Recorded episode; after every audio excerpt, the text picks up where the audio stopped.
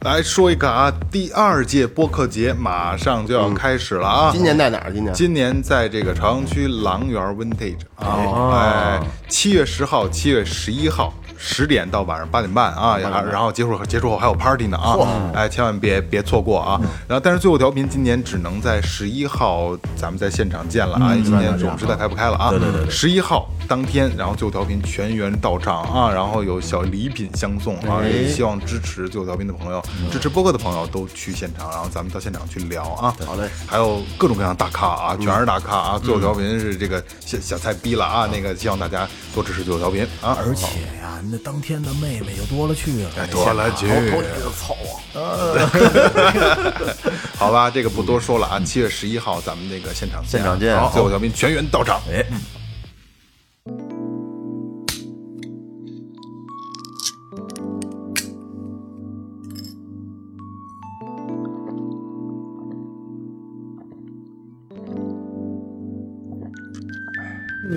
醉了，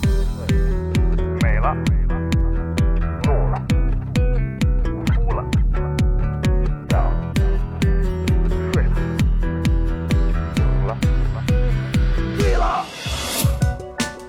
在眩晕中寻找真实的自己，撕掉虚伪的外衣，醉眼看世界，你能看到。最后调频，嬉笑怒骂，说尽人生百态；醉怒行喜，笑看身边无奈。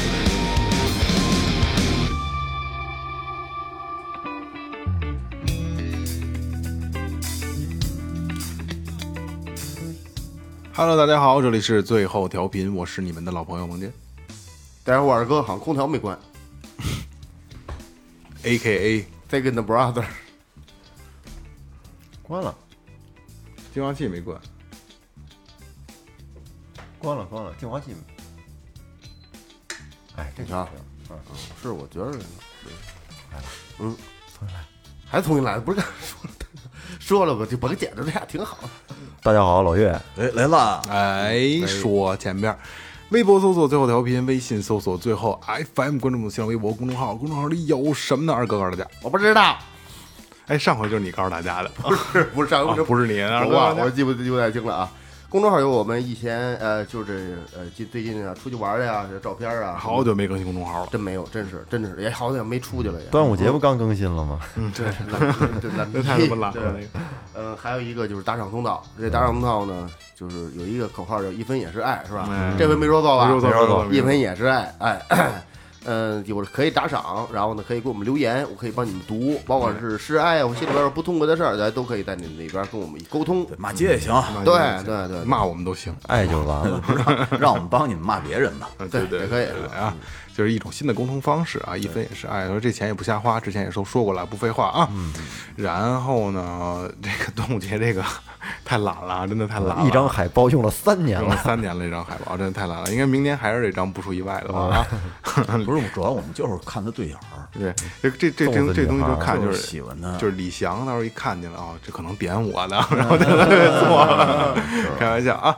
那个那个，今天聊什么？今天聊一个有意思的东西啊。其实这一套东西呢，是我比较感兴趣的。为什么呢？就是可能大家都是这种这种想这种想法、这种感受啊，因为这是未知的领域，而且就是你你你，其实你你没有真正的完全的真正的答案。比如说，就是今天咱们要聊的主题是跟这个女巫有关的通灵啊对，有对对通灵啊，嗯就是但是你看像比如像女巫啊，像萨满啊，黑魔这法哎，呀对对对对对，这类的东西就是很对上就是中世纪那个时候流传下来的一些西洋的。咱们算古术不算，我不知道啊，算就巫术巫术、吧古对术这类的啊，就中咱们国内就叫就就就是古术了啊，巫术类的东西都觉得挺有意思的。就是咱们抛开了西洋不西洋，国内什么呼风唤雨道士是吧？什么这个这个求个风求个雨是吧？求雷电是不是？雷震子砰砸雷什么的，都觉得哎哎挺有意思。但是你看会发现，你看甭管是中国文化还是国外的文化，都会有这类的人存在，对对吧？这么一种职业存在。但是中国的那个，其实咱们要聊起来呢，大家就是哎呀，大家基本上都耳熟能详，基本上都知道是吧？张嘴就能来。今天雷哥给大家讲一个国外的巫师的故事。算是一个女巫吧。哎，算是一个女巫的啊，这巫师还是挺有意思的啊。巫师还还嗯有各种各样的巫师类别的游戏啊。今天咱们就讲一个女巫的故事啊。呃，咱们今天这故事很有意思啊。这个主人公的名字呢叫海伦·邓肯，嗯，她是一个名副其实的女巫，也是这个人类历史上最后一名被判处女巫罪的人。哦女巫罪，嗯，还有这个罪名呢，哎，而且她也是被福尔摩斯的这个作者柯南·道尔关注并且研究过的这么一个人。嗯，据传说呀，她被指控女巫罪的原因呢，是因为当时这个英国政府担心她会预知到诺曼底登陆的这个作战计划，嗯，担心她把这个军事机密给泄露出去，所以给她逮了，哦，是这么一个人，很有意思。咱们呢，慢慢的梳理一下这个女巫神奇的这一生。行，你看这个海伦·邓肯，全名呢叫维多利亚·海伦·麦克莱·邓肯。嗯，一八七九年的时候，生于苏格兰的一个泥瓦，嗯这个泥瓦匠的家里。嗯，这孩子啊呀，在早期的时候就展现出跟一般孩子不一样的这么一面了，就是他经常会在同学面前突然陷陷入那种不明的癫狂状态。嗯，就他妈的就跟那个有点感觉像跳大神儿似的。是这不是抽烟养小风嗯啊，这这这这电音啊我我告诉你，还真有，没准儿真没是准儿对，并且呢，时不时的会说出一些让人听起来很毛骨悚然的预言。嗯，呃，尽管这些预言大部分呢都是针对于当时他就是很不喜欢的那些老师呀和同学。嗯，但那会儿的人呢，污言秽语症，啊，对，更多的 把海伦的这些预言呢，还是当做一种这个恶作剧来看待。哎，然后他从这个初中毕业以后呢，就成了一名护士。随后啊，参加了这个第一次世界大战，而且与这个其中的这个就是当时参参与战争的一名士兵相爱了。嗯，在一九一六年的时候呢，海伦与这名叫亨利·邓肯的士兵结婚了。嗯，你看，由于他这个爷们儿在战争中患上了严重的战壕病，哎，哎，这战壕病我知道，什么叫张好命？这个战壕病挺吓啊，人的我我我还以前还真听说过，战壕病又又叫什么叫堑壕族，嗯就是以前在这个作战的时候啊，长时间站立在这阴冷潮湿的这个战壕里边战壕儿里边儿啊，哎，引起的一种就足不损伤吧啊，就是严重的时候呢，可发生这种坏死啊、截肢啊，脚丫子泡烂了，啊对，因为那战壕里面它哦潮沤的它特别潮嘛，嗯你经常下雨，那水它散不出去，并且呢，这战战士在里边一待就十天半个月呢啊，反正好多因为这个死的。那是说那个九九八年抗洪，哦呃，当兵的不知道跟水里站着，对有人墙说弄都泡泡芙，芙弄了，对，说说这个能泡烂裆了裆部就泡的凑合，当脚裆部是吗？裆部对，我裆那裆部、脚部，我觉得应该应当嘛，烟不是跟烟裆还不太一样那肯定一严就重是以轻度的烟更烟严烟重裆属于轻度，重度的可不就是那哦，对对对，烟裆是最轻的了啊。裙边的 飞飞边的 反正他们挺吓人的。嗯，来，咱们继续啊。嗯。然后这个亨利·邓肯啊就被军队给安排复员回家了，就回到了这海伦的家乡，成了一名木匠，以这个以做这个家具为生。嗯。一战以后呢，你看全世界的这个经济都出现了明显的腾飞，但是啊，好景不长。嗯。经历了十年的黄金发展期以后，呃，这个世界各国在一九二九年前后又相继的陷入了大萧条的这个恐慌时期。嗯，而这个邓肯他们家呢，这情况也没好到哪儿去。这个丈夫亨利的工作也随着经济大萧条就时好时坏。嗯。再加上战争留下的这个战争后遗症，就是他这个战壕族，嗯，所以让他们家这日子可以说是过的是他妈苦不堪言。那肯定啊，然后这个海伦从结婚开始呢，先后给这个亨利生下了十二个儿女。 我操，我觉得这他妈太牛逼了！真，能说，你说干什么？一天在家就甭干别的了，就是干， 还真是啊。生完之后得不到恢复，是，但是啊，由于这个太穷了，缺医少药，先后有六个孩子都死了，嗯，等于就活了六个。你看，在这种苦逼环境中呢，亨利慢慢的发现他们家媳妇儿海伦有一个特殊的才能，嗯，能降灵，哦，也就是所谓的降灵术，嗯，那简单说一下这降灵术啊。呃，这个降灵术呢是诞生于十九世纪四十年代，在十九世纪的中后期啊就开始流行起来了。呃，这是一种通过灵媒者与死去的人进行交流的一种活动，相当于现在就不是也有通灵了？通灵术，通灵术对，相当于是现在那叫什么？反正也是笔，仙儿啊，对，就类似这种的，反正都是这一系列的死活了儿。的还有叫过阴的，我哦操，，嗯是吗？伏击是不是也是这东西？反正差不多吧，我估计就这东西。就通灵其实就是跟这个鬼鬼魂交流啊，嘛。对对对对对对。然后说历史上有一次最著名的降灵术是林肯的妻子玛丽林肯，由于这个丧子之痛，在白宫里边举行的一次降灵大会。嗯，这降灵术啊是需要灵媒者通过灵介质来进行。嗯在最初的降灵术中呢，灵媒者往往是这个自己就是这个灵介质。嗯在实施了一些程序以后，降灵者本人会陷入那种他妈的狂乱、癫狂的，就是我操，抽了那歇斯底里的那种状态，并且在这个狂乱就的，就跟咱们这边那什么跳大神儿、大仙说上身那不都是呃呃呃也是这套吗？对吧 就是那意思啊。说，并且在这种狂乱的状态结束以后啊，就是呃，将想要召唤的这个灵魂附在自己身上，嗯，用灵魂主人的身份，呃，与这个参与降灵会的人进行交流，嗯，其实跟咱那跳大神儿的一样一没样区没别，啊区别，没区别。。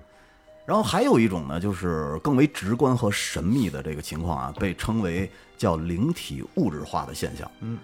呃，这个现象呢，由于得到了一个大牛逼货的背书，这哥们儿是干嘛的呢？他在一一九一二年的时候获得了美国诺贝尔医学奖。嗯，叫夏里啊，叫夏尔呃，叫夏尔里歇。嗯，这哥们儿就当时就承认了，说这个灵魂真实存在的啊，你们家一定要信。所以当时很多人就我操一听诺贝尔奖的获得者都信这个，那咱们更得信了。对，那么这个灵体物质化究竟是一什么东西呢？这他妈的很逗。说人类从相信灵魂滚鬼魂的这个物质存在开始呢，便一直有一个疑虑啊，就是说如果这个灵体真的存在，那么如何才能让它露出真实的面目？嗯，所以在十七世纪的这个欧洲呢，由于大量的民众都开始相信什么黑魔法呀、巫术的存在，因此他们认为在一种特殊的仪式上，比如说、嗯通过咒语啊、召唤术啊，就可以让这些灵体出现。就是显灵啊，没错儿，所以呢也因此出现了很多就是如何召唤灵魂出现的这些书籍。嗯，然而呢，在在这个历史上却根本没有任何的记录谈到曾经有人成功哎的成功召召唤出了灵魂。对，说这些书记基本都他妈是骗钱的，都是听说过没见过。二哥骑骆驼， 就是就是那意思。然后到了十九世纪的末期，突然有了几个灵媒，他宣称啊，这个自己可以让灵体现身，哎，这他妈挺牛逼。说你这就跟那会儿咱们就是气功大师似的，我能干这，我能干那个，实际上谁也没干成过，都是他妈魔术。而且说你不仅仅可以，就是这个灵魂可以让观众呃观众们看到，甚至啊可以你摸到这个灵体，能摸到它。嗯，呃，这种让灵体实际的展现在人们面前的现象呢，便被称为叫灵体物质化。哎，呃，灵媒者呀，呃，使用的一般是两种形式，一种呢叫附体式，一种叫排出式。嗯，这附体式指的就是这个灵媒者用这个呃降灵术，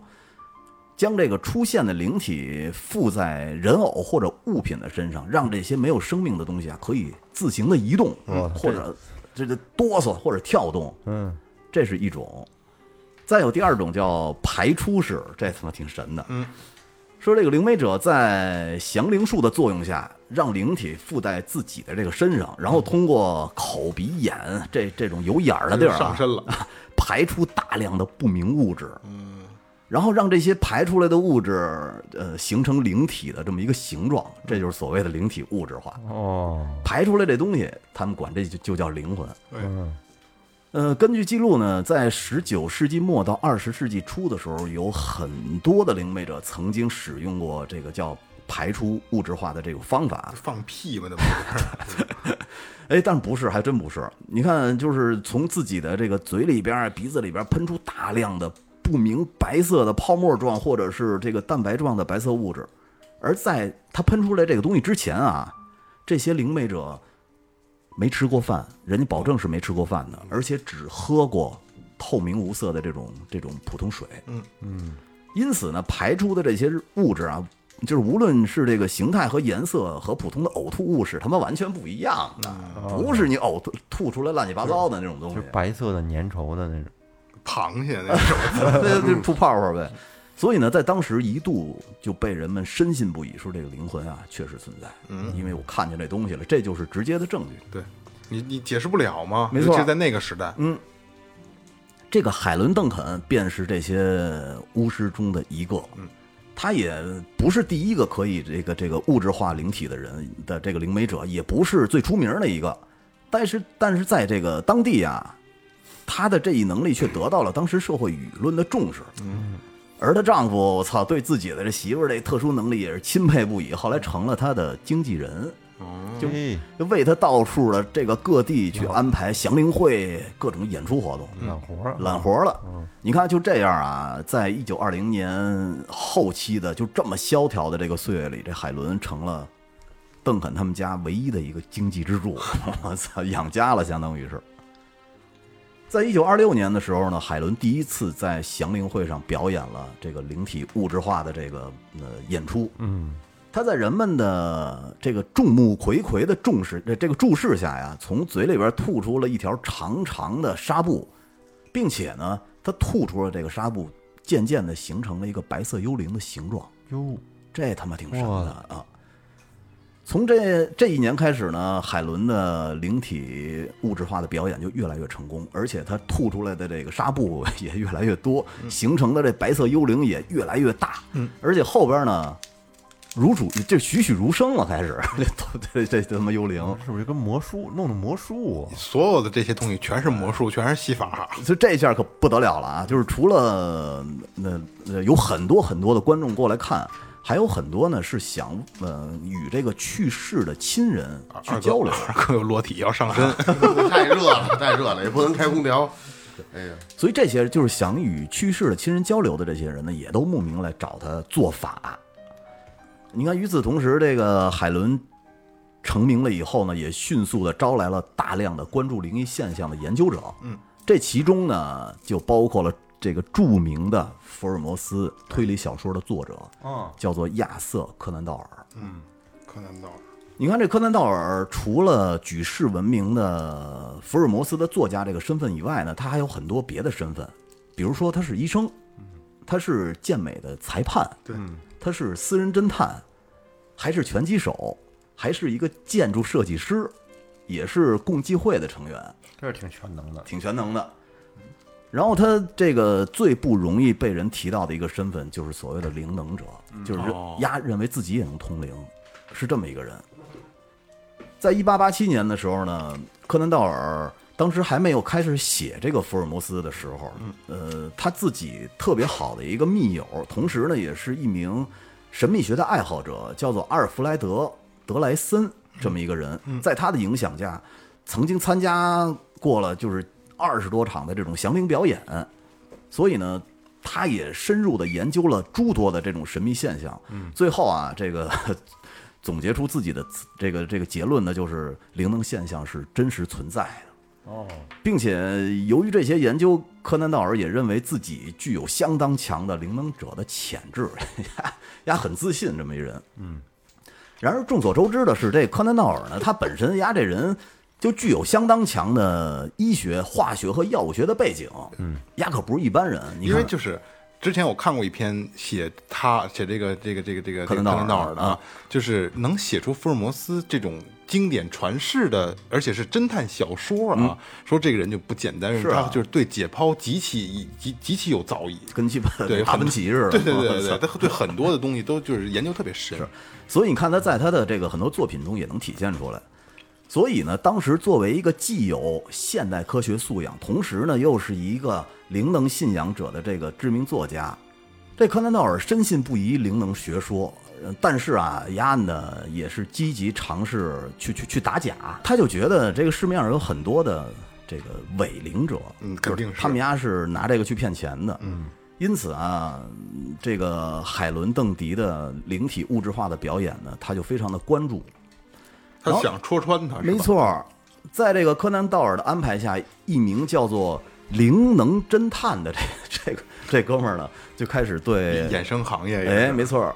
就开始对海伦·邓迪开始调查了啊。嗯这哥们儿的名字呢叫做哈利·普莱斯，嗯，他是一名服务于 SPR 的灵能调查员。哎 SPR 是干嘛的？嗯我跟你说啊，这 SPR 就是柯南·道尔他的灵能研究会的简称。啊，丫呢自己弄了一个灵能研究会，他是会长。嗯，这个哈利用了几年的时间来解释全英格兰各地的这个灵体物质化的现象，并且初步得出了一个结论，就是号称所有的灵体物质化的 这个演出啊，全他妈是骗局。但是他很巧，也算有明白人，没错儿。可是他很巧妙的就绕开了调查海伦·邓迪，为什么呢？是他不想过早的打草惊蛇，就是惊动了他。而且海伦这个人嘛，他也是一直小心翼翼的挑选自己的客人，就是他不是是个人的活儿，丫就接。嗯，建立了一个自己的这个信任圈儿来防止陌生人进来。所以在一九三一年的时候呢，哈利伪装成了一个痛失幼女的父亲，慢慢的成功的获得了一名海伦的熟客的信任，就给他带到了一次海伦的这个祥林会的聚会上。在这次聚会上，这哈利亲眼目睹了海伦从鼻子中喷出了大量的这泡沫个，啊，还不是从嘴里吐， 是从鼻子里喷从啊，鼻里和嘴里都他妈啊出都来，对，大量的呃物质化灵体，并且呢，在他身边慢慢的出现了一个带有面孔的幽灵。我操，哦，这怎么弄啊？哎，在两周之后啊，哈利就用五十英镑的高价说服了海伦，说你能不能为我死去的女儿去降灵啊？去把她的灵魂叫过来，我们聊聊天儿。嗯，这个降灵会呢，需要总共做四次，就相当于法事似的。嗯，前两次都在四个疗 程，的四个疗程。前两次呢，哈利都想通过偷偷的去收集海伦喷出的这些物质化灵体，但是他妈没收集成功，收集不过来。嗯。 然后在第三次降灵会的时候呢，他终于是收到了一些灵体样品样本。嗯，丫呢还他是属于这个科学派的啊，他马上拿到了化学实验室去进行化验， 这挺牛逼的。化验的结果呢，就是说这个物质灵体化的这些东西呢，其实就是一些纱布、纸屑、蛋清儿和明矾的一些混合物，就是单纯的物质。那你要这么说，它其实就是个洗衣粉，哎民法里边有民法，对，，就是那性质。嗯，所以这几乎可以证明了海伦所谓的灵体物质化呢，只不过是利用了一种昏暗的环境去进行的一种戏法吧，障眼法，对，或者说是骗局。啊没错，这个哈利呢，就决定在第四次的降临会上揭穿海伦的这个骗局。嗯，尽管你看这个海伦最初是拒绝了在自己家以外的地方进行这个降临的这个活动啊，呃，但是在这个哈利的高额赏赏金的这个诱惑下呢，他还是上钩了。嗯哈利按照海伦的要求，把他们自己家的客厅布置成了符合祥林会要求的这种条件。你看这个窗户上全部都要用窗帘给封死，屋子里边呢要悬挂起来一个大的帷幔，你要给我摆一个能供十几人一起坐的圆桌，还要摆一些烛台呀、反正基本上一一都准备停当了。这海伦在祥林会准备之前呢，来看了一眼，哎，这个一看这环境啊，基本满意。但是丫不知道的是什么呢？SPR 已经偷偷的在隔壁房间里边放了一台 X 光机，哎，哦哦，抖一撮儿抖一啊，撮儿。这第四次的祥林会如期举行了，但是按照呃以往的流程啊，海伦都是穿着祥令用的这个麻布的大袍，嗯，坐在主人的席位上。而她的丈夫亨利呢，作为她的助手，也在她一边儿。她还有一个助手是她的女佣，叫做梅伊，也在她边儿上。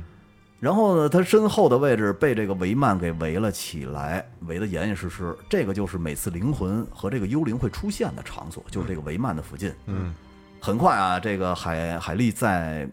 一番祷告和咒语以后呢，就陷入了癫狂的状态。嗯，手舞足蹈，全全身的就是开始抽搐、昏迷、翻白眼儿。但是按照以往的惯例呢，几分钟以后他就应该醒过来，然后喝一杯清水，随即以后啊就喷出了物质化的灵体。嗯，但是就在这会儿，SPR 的这个这个探员叫哈利突然站起来，走到了这个海伦边儿上，丫说：“海伦女士，我现在要求你进行 X 光检测。” 妈的！我操！这现场的人当时就都傻了。那肯定，海伦也吓坏了，没想到啊那海伦没听着，为什么没听着呢？当时埋伏在屋里边儿、屋外边儿的几名 X 呃，不就是这个 SPR 的工作人员打开了门走了进来，然后随即就把这屋里灯给点亮了。嗯。然而，这个海伦坐在椅子上依然是一动不动，就没有任何醒过来的迹象。哦，这会儿呢，亨利走到他前边儿拍了拍他的脸，然后这海伦就像着了魔一样，睁开双眼，一巴掌就把他爷们儿打到一边了，跳起来就向客厅的门冲了过去。嗯，这会儿呢，一名这个 SPR 的人员挡住了他的去路。这海伦功夫还挺牛逼的，一个肘击哇就把这哥们儿干到一边了，冲出了客厅，然后一边撕扯着自己的麻袍，一边尖叫的冲到了大街上。这都是因为挨了一逼斗，抽的是。这个，然后他爷们儿，呃，亨利随即也跟了上去，然后紧紧的抱住抱住了这个海伦。你看，当时这个 SPR 的工作人员也都追到了街上，然后看到的是什么呢？是一个衣衫不整且歇斯底里状态的这个海伦，满身的污迹啊。还有就是他爷们儿当时在边上也是吓得非常惊慌，手足无措。这会儿街上马上就围过来好多人看热闹啊。这这别人不知道是什么情况，就说你们家呢干嘛呢？干嘛欺负一女的呀？你赶紧叫救护车呀！嗯，但是救护车没叫。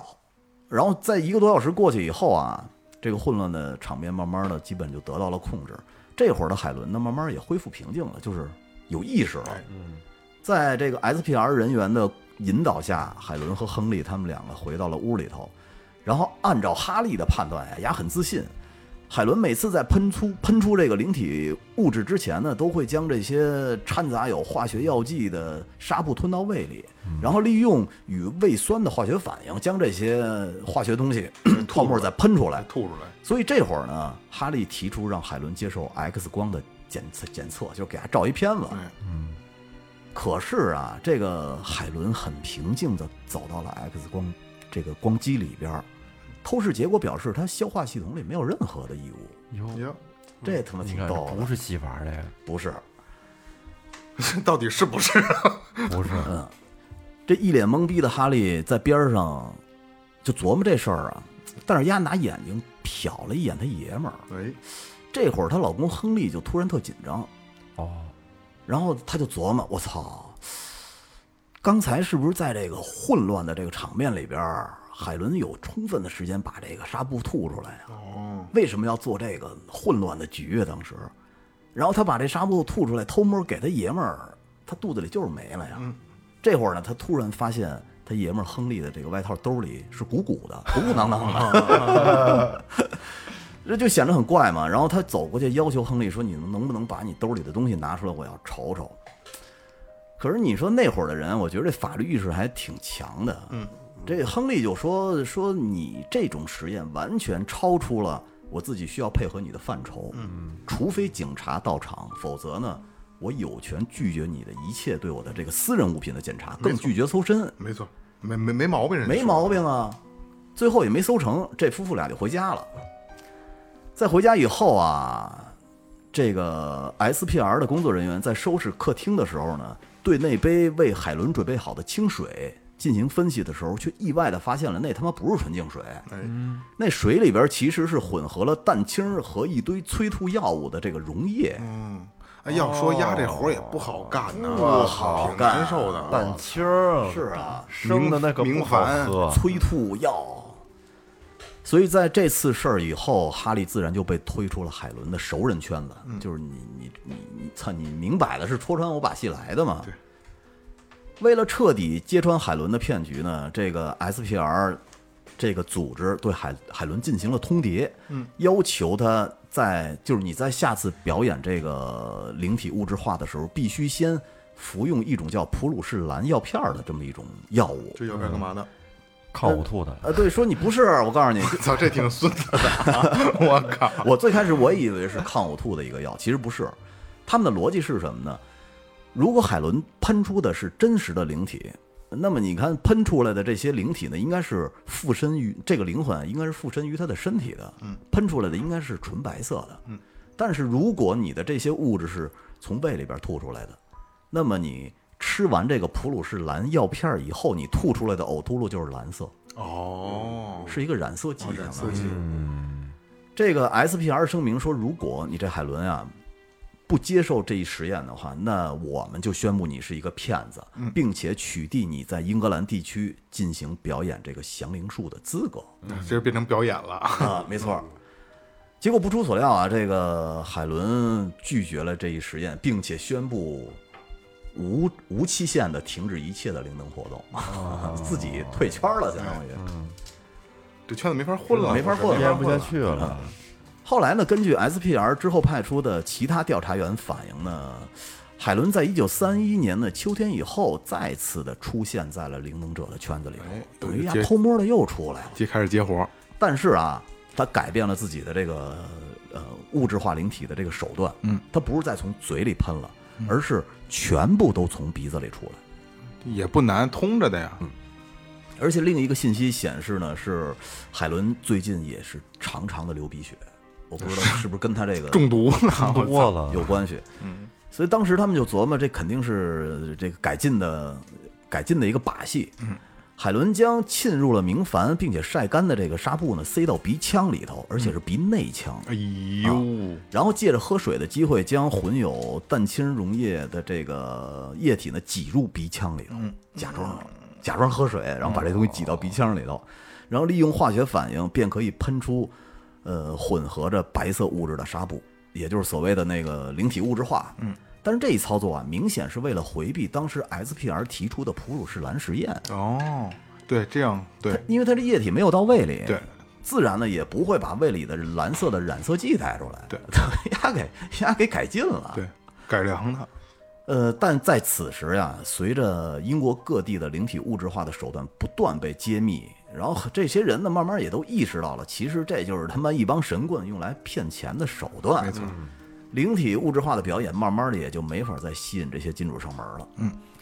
在这样的背景下呢，海伦也就停止了举办主题为灵体物质化的这种响应会了。嗯，哎这会儿基本就真歇 了。但是没歇多长时间，他对这方面还真是有追求，丫还真没放弃。嗯，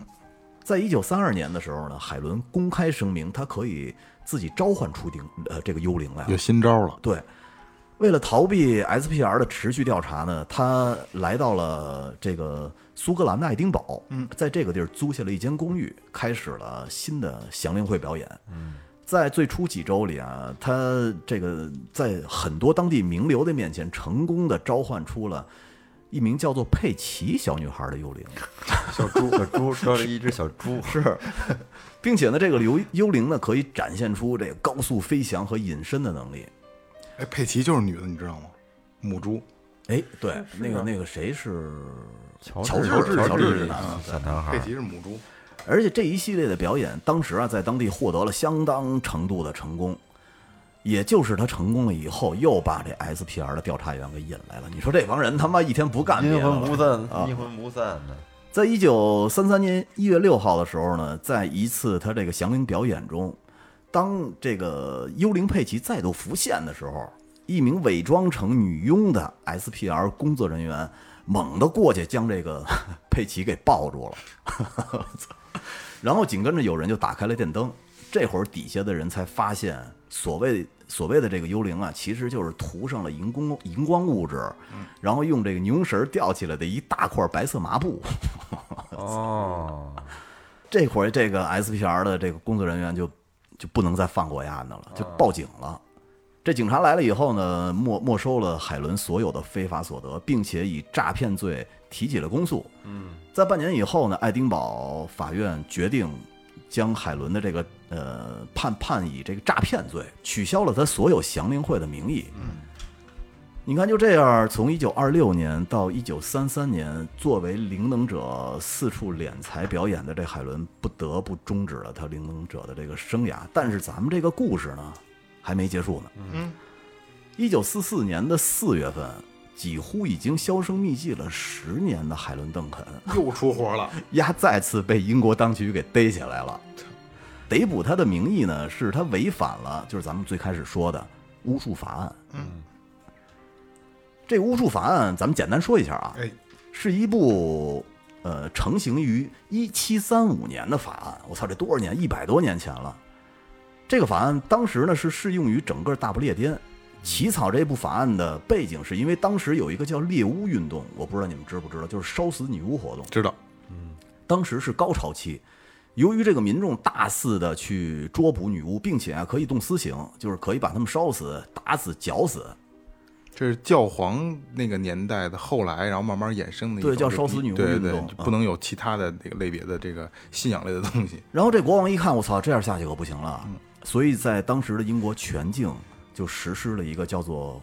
巫术法案，将所有涉嫌进行女巫活动的这个这些人啊，就是比如说还有使用什么黑巫呃黑魔法呀、研究巫术的这些人，通通都列为违法行为。嗯，呃，由法院呢进行定罪。从而呢，就避免了这些民众去滥用私刑。嗯，而这一法案出台以后，呃，被判了违反巫术法案的这些犯人，最多也就是被判个有期徒刑，不至于再像当时似的就被烧死、拿石头砸死那。太痛苦了。而且这个巫术法案呢，应用在英国的历史上其实非常的少。嗯，但这一法案在颁布之后，利用私刑对女巫进行处决的这种行为就大大的得到了抑制。哎，后来根据记载呢，在一九四四年的四月，对海伦·邓肯，就是以这个违反了巫术法案进行了逮捕。这他妈一百多年，一一百多年前的法律。对，这也是英国历史上最后一次使用这个法案。在一九五一年的时候啊，这个巫术法案就被废除了。嗯。那关于海伦为什么被逮捕这一说法呢，众说纷纭。嗯，其中最流行的一种说法呢，就是说 这这海伦是一名罕见的准确的预言家，说他是预言家。为了防止两个月以后即将进行的诺曼底登陆计划被压案的提前知道泄露出去，所以啊，英国政府给他逮起来控制起来了。我觉得这个这个可能性并不 大。说辞是啊，那么真实情况到底是怎么样的？咱们这个要从他消失的这十年开始说啊。嗯，一九三三年，在灵能表演被取缔之后，海伦离开了爱丁堡，后来辗转的来到了苏格兰的叫做格拉斯哥这个地儿。嗯，他们家爷们儿在当地的造船厂找到了一份工作。这海伦呢，也在当地当时是干了什么洗衣工啊、保姆啊，这打打零工。但是啊，他觉得都不是自己想要的生活，他妈这不是我要的这个生活，所以就想重操旧业。然而对海伦来说呢，重新拾起灵能者这个业务可以说是困难重重的，因为丫已经是被这个 SPR 的组织盯上的这么一个人了。嗯，如果你再次再次的进行这种祥林会的活动，肯定同样还是会被取缔啊，弄不好还会再给人家逮起来。再有呢，就是这种降灵术的表演啊，尤其是这个幽灵现身啊，什么灵体物质化的桥段，呃，最近几年各处被打假，好多人都知道这一骗局了，没有人看了。为了能找到新的卖点来吸引来观众，这个海伦就开始进行叫做灵能预言的这么一个实验。哦，一个演出吧，可以说，嗯，在这个降灵会上，他会召唤出随机的幽灵，并且对时局、社会和参与者的个人命运做做这个预言，进行预言。高级了。还是有点 招儿，有点真不是一本般真本领人啊然后为了摆脱 SPR 的监视，这个海伦啊，只能将这个降灵会的场所偷偷的搬到了英格兰的南部。嗯，你看，尽管他当时做过一些预言，并没有引起太大的反响，仅仅的是吸引了一些当地的这个灵学爱好者参加。嗯，但是随着1939年二战爆发以后啊，伴随着有很多这个大量的英国士兵走到了欧洲战场上，这个军人的家属都想知道自己亲人的情况，啊就是是死是活呀。呃，还有很还有很多呢，也是为了给亲人祈福，所以很多都借助这些灵媒师啊，然后来找一些心理的安慰。哎，这个通灵者这个行业就在这会儿又迎来了新的一次高峰。第二春，呃第二春，而这个海伦的生意呢也越来越好了。但是真正让海伦再次扬名英伦三岛的这个事儿啊，在一九四一年的时候还真就发生了。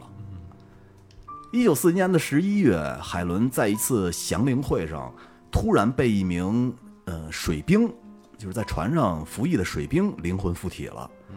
他在众多的观众面前用沉稳的口气预言到了皇家海军巴勒姆号战列舰即将沉没，我操，船上的几百人即将葬送海底。这是他预言的。对，这个巴勒姆号战列舰呢，属于伊丽莎白女王级的战列舰。你看，同型的战列舰包括厌战号啊、英勇号啊、马来西亚号啊，还有伊丽莎白女王号，在一九五呃一五年下水服役的时候呢，当时是英国皇家海军的主力舰，嗯，就太牛逼了这个舰。由于当时英军在一年前经历了敦刻尔克大撤退，所以它的海岸线基本被德国这个德国佬儿、德国海军给完全封锁住了哎，物资也极度匮乏，所以呢，海军当时成了英国这所有老百姓唯一信赖，或者在他们心里啊，就是你最后的一道防线了对，能抵抗的防线了。救命稻草，呃，不难想象，嗯，当这个海伦预言出巴勒姆号战列舰要被击沉的时候，我操，整个这个屋子里的观众当时是有两种反应，一种呢就是觉得你丫这人疯了，你还真傻逼，这是对，这是咱们国家最牛逼的战列舰，怎么能被击沉呢？对这鸡巴扯淡。再有一种态度就是，我操，这太可怕了吧？这是这不会是真的吧？嗯如果要是真的，那我们的战争就真的没有希望了。对，在还有人信啊？还有人信。但是在三个月后的1942年1月，英国政府果真对外宣布，皇家海军巴勒姆号战舰在地中海执行任务的时候，被德国的潜艇三枚鱼雷击中，哇，引爆了弹药库以后沉没了。船上的八百六十一名海军全部丧生。听完这个消息啊，当时老百姓就炸锅了，因为他想起来他妈这个三个月以前海伦进进行过一次这个特别精准的预言啊。他不仅预言到了说这个海战失败了，并且清晰地说出了沉没的巴勒姆号战列舰的名字，以及说你这船上的人都得死，所以在就是因为这个事儿，海伦一时变成了所有媒体关注的这么一个焦点，也成了老百姓嘴里边真正的预言大师。嗯，这个海伦·邓肯再次重出江湖以后呢，给他带来了颇为丰厚的收益。我操，这个无数的人来找他，希望能。预言出下一次 是不是还有沉没的船只的名字呀？我操，这帮老百姓也够苦逼的。或者是你就还能不能预测出有什么大伤亡的军事计划呀？然后我好搞早点告诉我们家在前线服役的亲人，是不是能能赶紧早点撤呀？与此同时呢，海伦的这个老对手哈利看见他再次走红了，丫就觉得这事儿还是不对，可能还是一骗局。于是丫就决定要进行一次详细的调查，揭开他这个所谓预言家这个海伦·邓肯的真实面目。所以在哈利的这个调查下呢，很快海伦的这次预言就有了另外的一个说法啊。巴勒姆号战列舰在遇袭的时候呢，你记住，大家要记住这个时间点，是一九四一年的十一月二十六号的夜间，是十一月二十六号。当时由于这个战争的信息管制，所以在沉没前的这个三个月里边呢，英国政府其实是封锁了该舰沉没的这个消息的，哎，一直到了一九四二年的一月才对外对外宣布。一个是你看它被击沉的时候是十一月二十六号，相当于是到了一九四二年的一月三个月以后才对外公布。嗯，这就造成了很多老百姓啊认为巴勒姆号战列舰呢是在一九四二年一号一月的时候被击沉的。嗯，等于是这之间是有一个信息差在里头。而海伦做出的巴勒姆号战列舰被击沉的这个预言呢，则是在十呃一九四一年十一月的二十九号，哦我没两天，恰好对，恰好是在巴勒姆号实际沉没后的第四天。嗯，至少呢，说明这个时间海伦是有足够的这个时间来得知这支战列舰沉没的消息。对，你看，虽然官方当时封锁了对外宣传呃巴勒姆号战列舰沉没的这一事实啊，但是所有船上的船上有很多死了的这个海军啊，人家有家属啊，对，都在十一月二十八号之前被海军秘密的告知了这一消息。哦，并且啊，告诉他们你们家必须保保密啊，这不能瞎他们说，这属于军事机密。还是有露出来的，然后这个巴勒姆号战列舰上的很多水手，他们的家都来自于海伦住的那附近，都是一个村儿的，就是那一村儿，没就是一小圈子。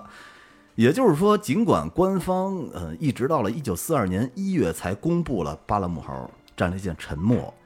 但是相当于是在一九四一年的十一月二十九号之前，海伦便可以通过自己的一些渠道，或者就是通过那些遇难水兵的家属这个嘴中啊，就可以知道相对准确的沉没时间和沉没消息了。对，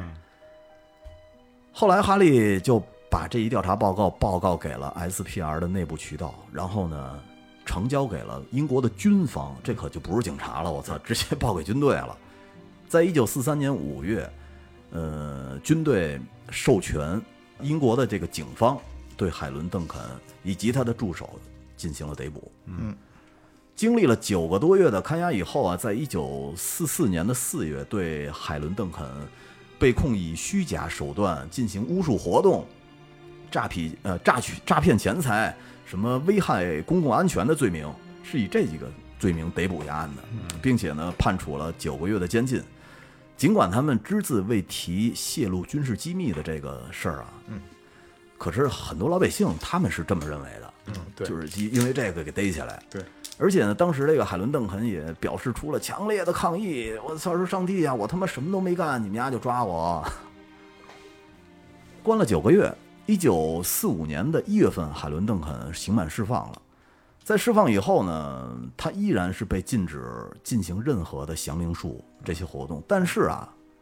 在警方的记录就是这孙子还没停手。而是在地下呢悄悄的、时不时的进行着类似的活动，因为他得过活呀。对，他拿这个钱去生活。就会这一招，不是？没错，在一九五六年的十月份，又被爱丁堡的警方以诈骗钱财逮捕了。但是这次逮捕以后就没出去。两个月以后呢，这个海伦因为心脏病突发死在了爱丁堡的这个公寓里面。哦，而海伦被判刑的这个巫术法案本身，也因为这个案件，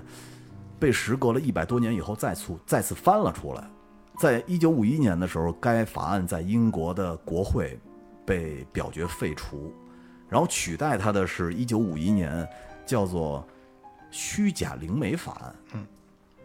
在这个新的法案中呢，明确规定了啊，说任何人不能利用灵媒、灵媒者或者通灵者的这个旗号进行收费疑似灵媒活动，嗯，都属于违法行为。嗯，然后随着一百多年前的这个一七三五年的巫术法案被废除，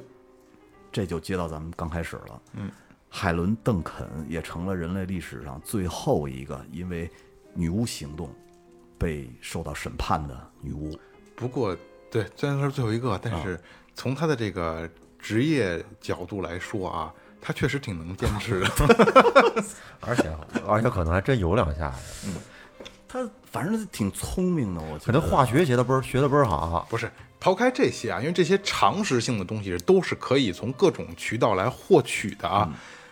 这类的人，包括这些大仙儿啊、巫医啊，包括咱们说萨满啊这些，只要是跟西神仙这类东西沾边儿的人啊，他们要有一个极强极强的心理素质和和这个这个察言悦色的一个一个一个一个一个技能。都是心理医生。对，这个这是非常牛逼，这比他去翻阅一些书籍，比如说获取某些化学知识啊，或者怎么怎么这些，要要更难一些。那你说他们家进行活动的时候，他是不是要先说服自己，让自己相信啊？一我觉得一般情况下是这样的。是吧？就是我操，我他妈是真的通灵者，先给自己洗脑啊有人教他吧，他这个。丫是自学的。自己也有圈子，也有小圈子，也互啊相也互相估计得，也也得也得问你这什么招儿啊？我这嗯你看这，这个我对这女巫最早的就是有印象，但我不知道她男女啊，就是《蓝精灵》里边那格格巫，哥哥是女的啊，不是，咱就说她是、哦是也是个巫老师兑那巫师药水啊，对对蘑菇的对这对个老鸡巴爆炸啊让对，让你变成什么我的是吧？对，可他可是不是一般这种的身边就带一小徒弟什么我的，给玩意儿给弄点儿嗯特别笨那种的，都 是这不过种。他那药水挺吓人的，你冒着蓝泡，然后滴到一个人身上就变大青蛙了什么的，对对 挺他妈吓人的。小时候还看冒着泡那水儿，感觉就害怕。哎，我想想，那会儿看那个《圆梦巨人》，我不知道你们看过没有？他那特逗，他那里边有一个叫泡泡水儿的东西，人家那个所有泡泡水儿都是往上走，那泡儿，然后压那水儿是往下走，不是那泡儿是往下走。嗯，你喝完了以后就开始放屁，巨逗，梆梆梆，我操，特别好玩儿。其实这个女巫啊，刚才开头我也说过了啊，其实她跟这个国内的这些什么算命啊、跳大神儿啊、什么什么上身啊，刚才岳哥中间还说了几个名词儿，那叫什么？那个过阴，啊，过阴，对，嗯就这类行业的职业的人啊，就是他们刚才我也说了，都有一个特定的，就是心理因素，嗯，对吧？吉祥心理因素，还有刚才就是他这套东西，因为呃现在有很多打假的，比如说什么司马南那帮人不都在打假、啊那那那段时间，有很多的就是曾经的这些伪的什么气功大师。我看过很多视频啊，比如什么吃玻璃，其实它也掰成就是手指甲盖儿大小的，其实实际上它是能消化掉的，不消化的话也是能拉出去的、排出去的，所以它是假三道的运个气呀、什么这个那个的。最逗的就是什么，一开始咱们咱们小的时候说就是杵什么电风扇，是吧？其实实际上后来咱们大了以后也知道啊，原来他们从前面杵就是折不了，对吧？从后边杵才能打折呢，前面折不了，正好就给摁死了。类似很多这样的，其实更多的用的都是障眼法和包括这个这个他心理上的这个一些引导、一些疏导，是吧？才会让你觉得你先把他用他的节奏把你带进。他自己的情景里去，你相信了，你可能有的时候看到的东西，可能就变成了哦，我操，这是真的，是吧？实际上真真假假需要你自己去判定的啊。 嗯哎呀，我觉得嗨，他那个巫术法案，其实如果要是不被废除的话， 到现在不定多少了呢，又被对，这这行就没停过这么多年，到现在依然有啊还。有那对现在也个有王林嗯，对，是吧贾大师有吧，一个啊专家，专他就是变戏法儿嘛给。明星怎么着说，随时能变出蛇来的，抓蛇，嗯，对哎，我怎么记得好多明星是不是还去他那对儿啊学对呀？不是照不是相学，找他去算命，找他算，嗯，借他仙气儿。他呀应该也有两下子，也就是应该也算也会算点东西，饱读诗书那种啊，但是说，就加上这人聪明，再加上会点这个情商也高，嗯所以说就可以跟那种人打成，就真真假假都混，他给混的揉在一块儿。什么赵薇、马马云都啊对对对都都去吵腾，都啊有合周影。易这块儿五行八卦，哎，对对对对，首先你先能说，就跟雷哥说，先说服自己了。就比如看个周易，看个五行八卦的，看明白了，说服自己了，再去说服别人，还是很容易的。因为你去说服别人的那个对方一定是不懂的，嗯，对吧？但凡你心理素质稍微弱一点，你很容易就给他说服了。行吧，今天的故事有意思嘛，对吧？应该好多人爱听这类的故事啊，就是大家都会去喜欢那些的自己未知的东西啊。一开始我说，比如说这个萨满这类，其实都是一样的一个性质，是吧？今天雷哥给讲了一个巫师的故事，还讲了一个世界上最后一个巫师的故事，一个女巫啊，哎，有意思的故事都在最后调频啊。时间差不多了哈，那就这样了啊。嗯，这里是最后调频，感谢每一位听众，拜拜。拜拜。对